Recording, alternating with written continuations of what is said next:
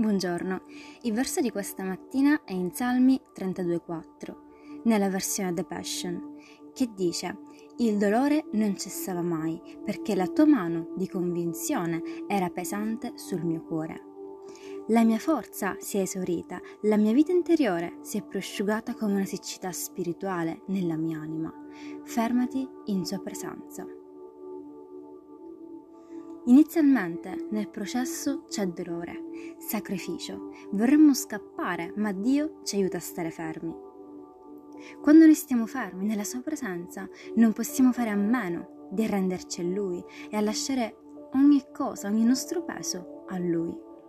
Ed è in quel momento che non facciamo più le cose con le nostre forze. Amen. Che Dio benedica la tua giornata.